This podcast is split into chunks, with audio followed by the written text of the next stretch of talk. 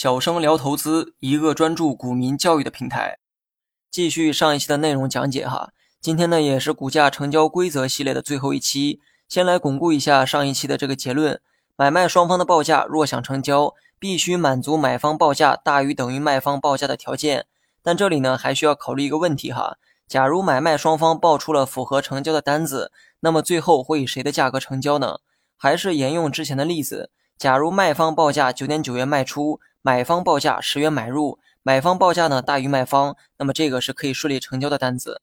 但最后到底是以九点九元成交还是十元成交？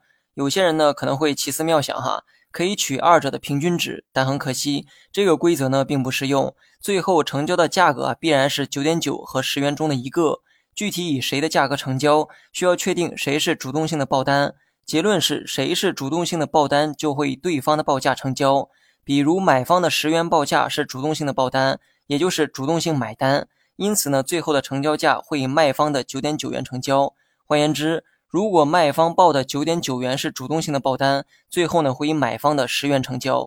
讲到这里呢，并不难理解哈，大家呢可以反复多听几遍，然后呢你会发现一个问题：什么是主动性报单？又如何界定主动性报单？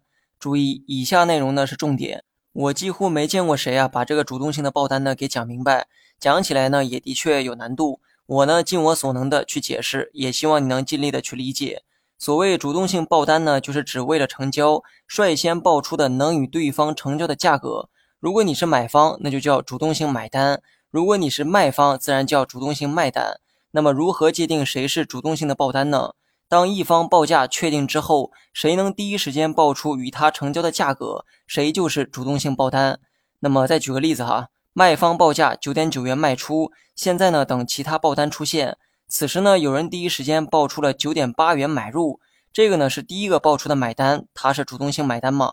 当然不是哈。虽然呢时间最早，但是这个单子呢压根儿啊不会成交，因为买方报出的这个价格呢低于卖方的报价，这个时候呢系统就会继续等待。等待更合适的报单出现，马上呢又有一个买单出现，有人报价九点九元买入，买卖双方的报价呢是相同的，这个啊是可以成交的单子，那么这个单子也被定义为主动性的买单，因为它是第一个报出能与卖方顺利成交的单子。那么按照刚才的那个结论，主动性买单会以卖方报价成交，因此二者呢会以九点九元的价格成交。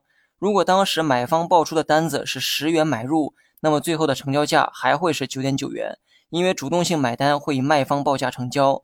至于主动性卖单呢，只需要反过来理解即可。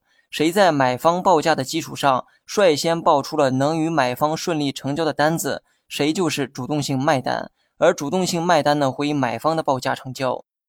好了，本期节目就到这里，详细内容你也可以在节目下方查看文字稿件。